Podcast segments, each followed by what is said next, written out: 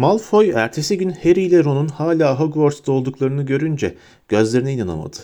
İkisi de yorgun görünüyordu ama keyifleri yerindeydi. Harry de Ron da üç başlı köpek serüveninin harika olduğunu düşünmüşlerdi o sabah. Şimdi bir başka serüvene daha atılmak için içleri gidiyordu. Bu arada Harry, Gringotts'tan Hogwarts'a getirilen paketi anlatmıştır ona. Böylesine sıkı koruma gerektiren şeyin ne olabileceği üstüne epey kafa yormuşlardı. Ya gerçekten değerli ya da gerçekten tehlikeli bir şeydir, demiştir Ron. Harry, belki ikisi birden, demişti. Esrarengiz nesne yaklaşık 5 santim uzunluktaydı. Bunu biliyorlardı sadece ellerinde başka ipucu yoktu. Bu yüzden de onun ne olduğunu kestiremiyorlardı. Neville da Hermione de köpeğin altındaki kapağı neyi gizlediği konusunda hiç ilgilenmemişlerdi. Neville'ın bütün derdi bir daha köpeğin yanına yaklaşmamaktı. Hermione Harry ile de Ron'la da konuşmuyordu şimdi. Öylesine bilgiç bir gevezeydi ki ikisi de derin bir oh çekmişlerdi. Bütün istedikleri bir yolunu bulup Malfoy'a dünyanın kaç bucak olduğunu göstermekti. Ya bu olanak da bir hafta kadar sonra postanın gelişiyle doğdu. Onları keyiflendirdi. Baykuşlar her zamanki gibi büyük salonu doldurunca altı cüce baykuşun taşıdığı ince bir uzun paket öğrencilerin dikkatini çekti. Harry de herkes gibi onun içinde ne olduğunu merak ediyordu. Kuşlar kendi masasına süzülüp de salamları yere düşürerek paketi tam önüne bırakınca şaşkınlıktan kala kaldı. Cüce baykuşlar kanat çırparak uzaklaşırken bir başka baykuş geldi, paketin üstüne bir mektup attı. Harry mektubu açtı önce öyle yapmakla iyi etmişti doğrusu. Kağıtta şunlar yazılıydı. Paketi masada açma. İçinde yeni bir Nimbus 2000 var ama bir süpürgen olduğunu kimsenin bilmesini istemiyorum. Yoksa hepsi ister. Oliver Wood ilk antrenmanın için bu akşam saat 7'de Quidditch alanında seni bekleyecek. Profesör McGonagall. Harry okuması için mektubu Ron'a uzatırken sevincini gizlemekte zorlanıyordu. Ron imrenerek Nimbus 2000 ha diye inledi. Ben daha bu modele elimi bile süremedim. İlk dersten önce süpürge paketini gizlice açmak için salondan çabucak ayrıldılar. Ama merdiven başının Krebi ve Gol tarafından kesildiğini gördüler. Malfoy paketi Harry'nin elinden kaptı. Şöyle bir yokladı. Paketi yine Harry'ye atarak bir süpürge bu dedi. Gözlerinde kıskançlık ve nefret okunuyordu. Şimdi yandın işte Potter. Birinci sınıf öğrencilerin süpürge yasaktır. Ron dayanamadı. Palavra bir süpürge değil bu dedi. Bir Nimbus 2000. Senin evde neyin vardı demiştim Malfoy. Komet 260 mı? Ron Harry'e sırıttı. Kometler göz alıcıdır ama Nimbuslarla karşılaştırılamazlar bile. Malfoy, sen nereden bileceksin Weasley diye atıldı. Sapını bile almaya gücün yetmez. Sen de kardeşlerin de elden düşmelerle idare edersiniz. Ron yanıt veremeden Malfoy'un dirseğinin dibinde Profesör Flitwick belirdi. Kavga etmiyorsunuz ya çocuklar diye ciyakladı Malfoy. Potter'a bir süpürge göndermişler profesör dedi hemen. Profesör Flitwick Harry'e ışıl ışıl gülümseyerek evet evet biliyorum dedi. Profesör McGonagall bana özel durumlardan söz etti. Potter hangi model? Malfoy'un yüzündeki dehşeti görüp de gülmemek için kendini zor tutan Harry, Nimbus 2000 efendim dedi. Malfoy olmasaydı bunu alamazdım diye de ekledi. Harry ile Ron üst kata yöneldiler. Malfoy öfkeden kuduruyordu. Kafası karma karışık olmuştu. Mermer merdivenin en üst basamağına gelince öyle diye kıkırdadı Harry. Neville'ın hatırlatmacasını almasaydı ben de takıma giremeyecektim. Tam arkalarından öfkeli bir ses geldi. Demek kuralları çiğnediğin için ödüllendirildiğini sanıyorsun. Hermione Harry'nin elindeki pakete durumu hiç de onaylamadan bakarak merdivenleri çıkıyordu. Hani benimle konuşmuyordun? dedi Harry. Evet, dedi Ron. Sakın cayma kafamızı dinliyoruz. Hermione burnu havada uzaklaşıp gitti. Harry o gün kafasını derslerine veremedi. Ya yatakhanede yatağının altında duran yeni süpürgesini ya da o geceki Quidditch antrenmanını düşünüyordu. O akşam ne yediğinin bile farkına varmadan bir şeyler atıştırdı. Sonra Ron'la birlikte yukarıya Nimbus 2000 paketini açmaya fırladı. Süpürgeyi Harry'nin yatak örtüsüne koydular. Vay canına diye iç çekti Ron. Değişik süpürge modelleri konusunda hiçbir şey bilmeyen Harry bile bunun harika bir şey olduğunu düşündü. İncecikti. Pırıl pırıldı. Sapı mağundan yapılmıştı. Arka ucundaki süpürge otları özenle seçilmişti. Başına yakın bir yere de yaldızlı harflerle Nimbus 2000 yazılmıştı. Saat 7'ye yaklaşırken şatodan ayrıldı Harry. Alacakaranlıkta Quidditch alanına yollandı. Daha önce stadyumun içine hiç girmemişti. Oyun alanını çevreleyen koltuklar, seyircilerin oyunu daha rahat seyredebilmeleri için epeyce yüksekteydi. Alanın iki başında üçer tane altın direk vardı. Her direğe bir çember takılmıştı. Direkler Muggle çocukların sabun köpüğü üfleyerek baloncuklar oluşturduğu o küçük plastik çubukları hatırlattı Harry'e. Ama bunların yüksekliği 15'er metreydi. Wood'u beklerken içinde uyanan uçma isteğine karşı koyamadı Harry. Süpürgesine binip ayaklarıyla yere vurup havalandı. Ne güzel bir duyguydu bu. Direklerin arasından geçti, oyun alanında alçalıp yükseldi. Şöyle hafifçe dokunmaya görsün. Nimbus 2000 hemen yön değiştiriyordu. Hey Potter in aşağı. Oliver Wood gelmişti. Kolunun altında kocaman bir tahta kutu vardı. Harry yanına indi onun. Wood gözleri ışıl ışıl. Çok güzel dedi. McGonagall haklıymış. Doğuştan yeteneklisin. Bu akşam kuralları öğretirim sana. Sonra da haftada üç gün takım antrenmanlarına katılırsın. Kutuyu açtı. Değişik boylarda dört top vardı içinde. Tamam, dedi Wood. Şimdi Quidditch oynamak pek kolay değildir. Ama kurallarını öğrenmek kolaydır. Her takımda yedi kişi bulunur. Üçüne kovalayıcı denir. Üç kovalayıcı diye tekrarladı Harry. Bu arada Wood futbol topu büyüklüğünde kırmızı bir top çıkardı kutudan. Bu topa kufıl denir. Kovalayıcılar kufulı birbirlerine atarak onu çemberlerin birinden geçirmeye çalışırlar. O zaman gol olur. Bir kufulu çemberlerin birinden geçirirsen 10 sayı kazanırsın. Anlıyor musun? Harry, kovalayıcılar kufulu birbirlerine atarak çemberlerin birinden geçirmeye çalışırlar diye tekrarladı.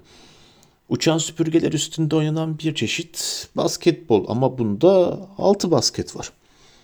Wood merakla basketbol nedir diye sordu. Hemen boş ver dedi Harry. Her takımda bir oyuncu daha var. Ona da tutucu denir. Ben Gryffindor'un tutucusuyum. Bu oyuna bizim çemberlerin çevresinde uçar, karşı takımın sayı yapmasını engellemeye çalışırım. Bütün bunların hepsini hatırlamaya kararlıydı Harry. Üç kovalayıcı bir tutucu dedi. Kuful'la oynarlar tamam anlaşıldı. Peki bunlar ne işe yarıyor? Kutudaki üç topu işaret etti. Şimdi göstereceğim dedi Wood. Al şunu. Beyzbol sopasını andıran küçük bir sopa uzattı Harry'e. Bludger'ların ne işe yaradığını göstereceğim dedi. Bu ikisi Bludger'dır. Kırmızı Kuffle'dan biraz daha küçük boyda birbirinin aynı simsiyah iki topu gösterdi. Harry iki topun da kutunun içinde kendilerini tutan kayışlardan kurtulmak için hafifçe çırpındıklarını fark etti. Wood, geri dur diye uyardı Harry'i. Eğilip Bludger'lardan birinin kayışını çözdü. Siyah top bir anda kutudan fırladı. Yükseldi. Sonra Harry'nin yüzüne yöneldi hızla. Harry burnunun kırılmasını önlemek için sopayla vurdu topa. Bludger zigzaglar çizerek havada uzaklaştı. Dönüp başlarının çevresine dolandı. Tam Wood'a çarpacağı sırada takım kaptan onu yakalayıp yere çiviledi. Wood çırpınan Bludger'ı kutuya sokup kayışla bağlarken ''Gördün mü?'' dedi soluk soluğa. Bludger'lar oradan oraya seyirtip oyuncuları süpürgelerinden düşürmek isterler. Bu yüzden de takımlarda ikişer vurucu bulunur. Bizim vurucular Weasley ikizleri. Görevleri takım arkadaşlarını Bludger'lardan korumak. Onları karşı takım oyuncularına fırlatmak. E, buraya kadarını anladın mı? Harry soluk bile almadan üç kovalayıcı kufulla sayı yapmaya çalışır tutucu çemberleri korur vurucular da Bludger'ları kendi takımlarından uzak tutmaya çabalar dedi. Çok iyi dedi Wood. Öyle laf arasında soruyormuş gibi şey dedi Harry. Bludger'lar kimseyi öldürdü mü? Hogwarts'ta öldürmedi. Bir iki çene kırıldı o kadar. Şimdi takımın son oyuncusu arayıcıdır. Yani sen. Ne Kuful'a aldıracaksın ne de Bludger'lara. Kafamı kırmazlarsa tabii. Merak etme Weasley'ler Bludger'larla rahatça başa çıkabilirler. Zaten kendileri de birer insan Bludger. Wood kutuya uzanıp dördüncü topu aldı. Sonuncu topu.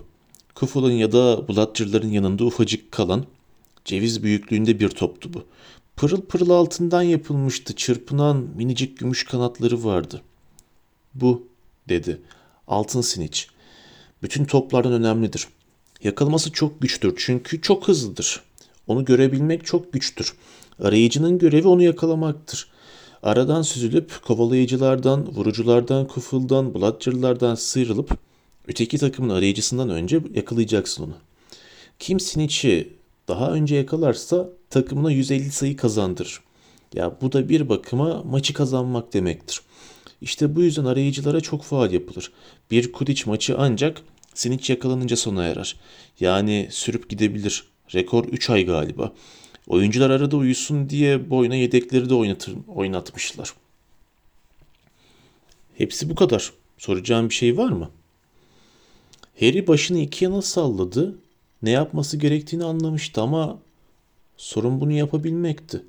Wood Sinich'i tekrar dikkatle kutuya koyarken şimdilik bununla çalışmayacağız dedi. Hava çok karanlık, yitirebiliriz. Şunlarla çalıştıralım seni. Bir kese sıradan golf topu çıkardı cebinden. Birkaç dakika sonra ikisi de havadaydı. Wood topları olağanca hızıyla dört yöne fırlatıyor. Harry de onları yakalamaya çalışıyordu. Bir tekini bile kaçırmıyordu Harry. Wood'un keyfine diyecek yoktu. Yarım saat kadar çalıştılar. Artık hava iyice kararınca çalışmayı bıraktılar. Şatoya dönerlerken neşeyle bu yıl Quidditch kupası bizim olacak dedi Wood. Charlie Weasley'i bile sollarsan şaşmam. Ne kadar iyi bir oyuncuydu. Ulusal takıma bile seçilebilirdi. Ejderha peşine düşmeseydi. Harry o kadar dersin üstüne haftada 3 akşam Quidditch antrenmanında binince Hogwarts'ta 2 ayın nasıl geçip gittiğini fark etmedi bile. Şato kendisine Private Drive'dan çok daha sıcak bir yuva olmuştu. Temel bilgileri öğrendikleri için dersleri de gittikçe daha ilginç oluyordu. Cadılar Bayramı sabahı koridorları saran nefis bir kabak tatlısı kokusuyla uyandılar. Daha da güzel bir şey oldu sonra. Profesör Flitwick tılsım dersinde artık nesneleri uçurabilecek duruma geldiklerini söyledi. Neville'ın kurbağasını odada dört döndürerek uçurduğundan beri herkes bu anı heyecanla bekliyordu. Profesör Flitwick ilk alıştırmalar için çocukları çifter çifter ayırdı. Neyse ki Harry'nin yanına Seamus Finnegan düştü. Çünkü Neville da onunla ikili oluşturmak için bayağı heveslenmişti. Ama Ron Hermione Granger'la çalışacaktı. Buna Ron'un mu, Hermione'nin mi daha çok içerlendiğini anlamak çok güçlü doğrusu. Hermione Harry'nin süpürgesi geldiğinden beri ikisiyle de konuşmamıştı. Profesör Flitwick her zamanki gibi kitapların üstüne tüneyerek çalıştığımız o bilek hareketlerini sakın unutmayın diye ciyakladı. Hızlı ve kesin unutmayın hızlı ve kesin. Büyülü sözcükleri doğru söylemek de son derece önemlidir. Büyücü Barufyo'yu hatırlayın hep. F yerine S deyince kendini sırt üstü yerde buluvermişti. Göğsünün üstüne de bir yaban mantısı çökmüştü. Çok güçtü bu. Harry ile Seamus'un bilek hareketleri hızlı ve kesindi ama uçurmak istedikleri kuş tüyü sıranın üstünde duruyor. Bir türlü havalanmıyordu. Seamus'un sabrı taştı sonunda. Asasıyla uçurmaya kalkışırken kuş tüyünü ateşe verdi. Harry onu şapkasıyla söndürmek zorunda kaldı. Yan sıradaki Ron'un da şansı pek yaver gitmiyordu. Uzun kollarını yel değirmeni gibi sallayarak Wingardium Leviosa diye bağırıyordu. Harry Hermione'nin atıldığını duydu. Wingardium Leviosa diyeceksin. Garı uzatacaksın. Ha, o kadar iyi biliyorsan sen söyle diye homurdandı Ron. Hermione cübbesinin kollarını sıyırdı. Asasını sallayarak Wingardium Leviosa dedi. Tüyleri sıradan havalandı. Başlarının bir metre kadar üstünde uçuştu. Profesör Flitwick el çırparak harika diye bağırdı. Herkes baksın. Bayan Granger başardı. Ders sonunda Ron dokunsam patlayacaktı. Kalabalık koridorda kendilerine yol açarak yürürlerken ya kimse katlanamıyor bu kıza dedi. İnsan değil, insan değil bu karabasan. Yanlarından geçerlerken biri çarptı Harry'e. Hermione'ydi. Harry ona bir göz atınca irkildi. Kız gözyaşları içindeydi. Galiba söylediklerini duydu. Ha ne olurmuş duyduysa dedi Ron. Ama o da biraz tedirgin olmuşa benziyordu. Hiç arkadaşı olmadığını farkına vardı herhalde. Hermione bir sonraki derse gelmedi. Bütün öğleden sonra da ortalarda görünmedi. Cadılar Bayramı şöleni için büyük salona giderlerken Parvati Patil'in arkadaşı Lavender'la konuşmasına kulak misafiri oldular. Parvati Patil, Hermione'nin kızlar tuvaletinde ağladığını, yalnız kalmak istediğini söylüyordu. Ron'un tedirginliği daha da arttı bunları duyunca. Ama biraz sonra büyük salona girip de Cadılar Bayramı süslemelerini görünce Hermione'yi unutuverdiler. Duvarlardan ve tavandan havalanan bin yarası uçuşuyordu tepelerinde. Bin yarasa da kara bulutlar gibi masaların üstünde kanat çırpıyor, içleri oyulmuş bal kabakları da yanan mumların ışıklarını titretiyordu. İlk geceki şölende olduğu gibi altın tabaklarda yemekler belirdi ansızın. Harry tam bir közlenmiş patatesi mideye indiriyordu ki hoplaya zıplaya Profesör Quirrell girdi salona. Sarığı çözülmüştü. Yüzünde dehşet okunuyordu. Herkes onun Profesör Dumbledore'un koltuğuna doğru ilerlediğini, masaya yaslandığını gördü. İfrit diye inledi Profesör Quirrell. Zindanda ifrit var haberiniz olsun. Sonra da yere yığıldı. Bayıldı. Tam bir kargaşa çıktı. Profesör Dumbledore yeniden sessizliği sağlamak için asanın ucundan birkaç maytap patlatmak zorunda kaldı. Sınıf başkanları diye gürledi. Sınıflarınızı hemen yatakhanelere götürün. Percy hemen havasını attı. Beni izleyin. Birinci sınıflar birbirinizden ayrılmayın. Söylediklerimi yaparsanız ifritten korkmanıza gerek kalmaz. Tam arkamdan gelin. Yol açın. Birinci sınıflar geliyor. Açılın. Ben sınıf başkanıyım. Merdivenleri çıkarken ifrit nasıl girebilir buraya diye sordu Harry. Ron bana sorma dedi. İfritler gerçekten salaktır. Belki de Peeves almıştır içeri. Cadılar Bayramı şakası diye. Değişik yönlere koşturan değişik öğrenci kümelerinin yanından geçtiler. Telaş içinde seyirten Hufflepuff'ların aralarından geçerken Harry Ron'un koluna yapıştı birdenbire. Şimdi aklıma geldi Hermione. Ne olmuş Hermione'ye? İfrit'in haberi yok. Ron dudağını ısırdı. Peki tamam diye kestirip attı. Ama Percy görmesin bizi. Eğilerek öteki yana giden Hufflepuff'lara karıştılar. Issız bir koridordan geçip kızlar tuvaletine doğru koştular. Tam köşeyi dönmüşlerdi ki hızlı hızlı ayak sesleri duydular arkalarında. Harry kocaman bir aslan heykelinin karşı, arkasına geçerek Percy diye fısıldadı Ron. Heykelin arkasından kafalarını uzatınca gelenin Percy değil Snape olduğunu gördüler. Snape koridoru geçip gözden kayboldu. Harry ne yapıyor diye fısıldadı. Neden öteki öğretmenlerle birlikte zindanda değil? Ha sorduğun adama bak. Olabildikleri kadar sessizce Snape'in uzaklaşan adımlarını izlediler yan koridorda. Üçüncü kata çıkıyor dedi Harry. Ama Ron elini kaldırdı. Burnuna bir koku geliyor mu? Harry havayı kokladı. Kirli çorapla kimsenin nedense hiç temizlemediği genel tuvalet karışımı pis bir koku geldi burnuna. Sonra işittiler onu. Derinlerden gelen bir homurtu, dev ayakların sürünmesi. Ron eliyle gösterdi. Soldaki geçidin sonunda kocaman bir şey onlara doğru ilerliyordu. Karanlığa sığındılar hemen. Yaratığın ay ışığında belirdiğini gördüler. Korkunç bir görüntüydü bu. Dört metre boyundaydı. Derisi gri kaya rengindeydi. Koskoca bedeninin üstüne Hindistan cevizi büyüklüğünde ufacık bir kafa yerleştirilmişti. Kısa bacakları ağaç gövdeleri kadar kalındı. Ayakları nasır içindeydi. İnanılmaz bir koku yayıyordu çevresine. Elinde tuttuğu kocaman tahta sopa, kollarının uzunluğu yüzünden yere değiyordu. İfrit bir kapının önünde durup içeri baktı. Sivri kulaklarını oynattı. Minicik beynini çalıştırdı. Sonra usulca odaya daldı. Anahtar kilidin üstünde diye mırıldandı Harry. Onu içeriye kilitleyebiliriz. Ron tedirginlik içinde iyi fikir dedi. Açık kapıya doğru ilerlediler. Ağızları kupkuruydu. İfritin ansızın çıkıvermemesi için dua ediyorlardı. Harry bir sıçrayışta kapıya ulaştı. Anahtarı yakaladı. Kapıyı çarparak kapattı, kilitledi. Evet, zafer sarhoşluğu içinde geçitte koşmaya başladılar. Ama tam köşeye vardıklarında öyle bir şey duydular ki az kalsın korkudan öleceklerdi. Korkunç bir çığlıktı bu. Kilitledikleri odadan geliyordu. Ron kızıl baron gibi bembeyaz kesilmişti. Olamaz dedi. Harry yutkundu. Kızlar tuvaletiydi orası. Hermione dediler birlikte. Yapmak isteyecekleri son şeydi bu. Ama başka çareleri yoktu. Dönüp kapıya koştular. Korkuyla titreyerek anahtarı çevirdiler. Harry çekip kapıyı açtı. İçeri daldılar. Hermione Granger karşı duvarın dibine büzülmüştü. Bayılacaktı neredeyse. İfrit duvarlardaki lavaboları söküp atarak ona doğru ilerliyordu. Harry çaresizlik içinde şaşırtmaca ver dedi. Eline geçen bir musluğu bütün gücüyle duvara fırlattı. İfrit Hermione'nin birkaç adım ötesindeydi. Sesin nereden geldiğini anlamak için aptal aptal gözlerini kırpıştırarak çevresine bakındı.